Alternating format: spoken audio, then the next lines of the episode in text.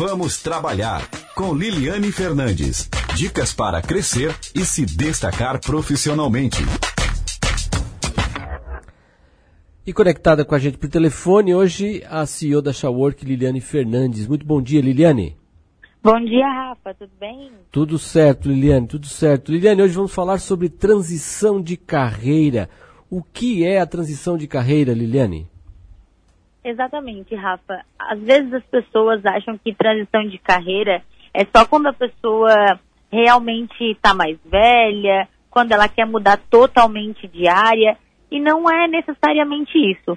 Transição de carreira é um momento onde o profissional deve planejar a sua mudança, seja ela de área, seja ela de empresa, ou seja ela até de contexto mesmo, sabe? Daquilo que ele aprendeu e agora ele vai ter que aprender coisas novas para desenvolver.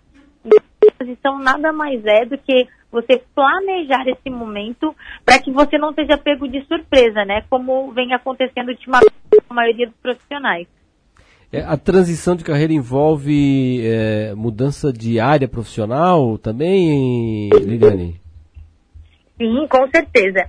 A transição mais difícil, Rafa, é quando eu estou mudando de área. Então, quando eu estou mudando de empresa, é uma transição, mas quando eu estou mudando de área, por exemplo, ontem eu conversei com um profissional que ele é da área de vendas e ele está vendo todo esse movimento para a área de tecnologia. Então, ele resolveu que ele quer trabalhar na área de tecnologia. Então, essa transição que ele vai fazer saindo da área de vendas para a área de tecnologia tem que ser muito planejada. Por quê? Porque toda a expertise que ele tinha da área de vendas não vai ajudar 100% nessa nova área que ele está tentando entrar agora. Bom, e quem está pensando né, numa transição de carreira, seja numa mudança de área, seja numa evolução na sua própria área atual, o que, que tem, como é que, como fazer, como é que se começa isso, Liliane?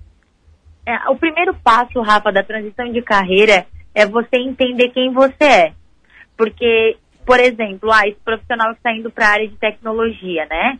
Se ele não souber o perfil comportamental dele e tudo que a essa área exige, ele vai estudar, vai fazer a transição e quando ele estiver lá, ele vai dar com os burros na água, que a gente fala, né? Ele vai dizer, poxa, não era bem isso que eu queria.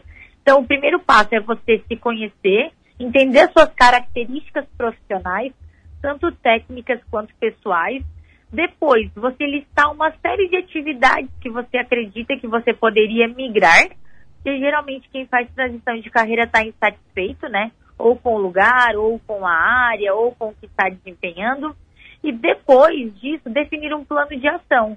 Exatamente o que ele vai precisar até ele conseguir fazer a transição de carreira.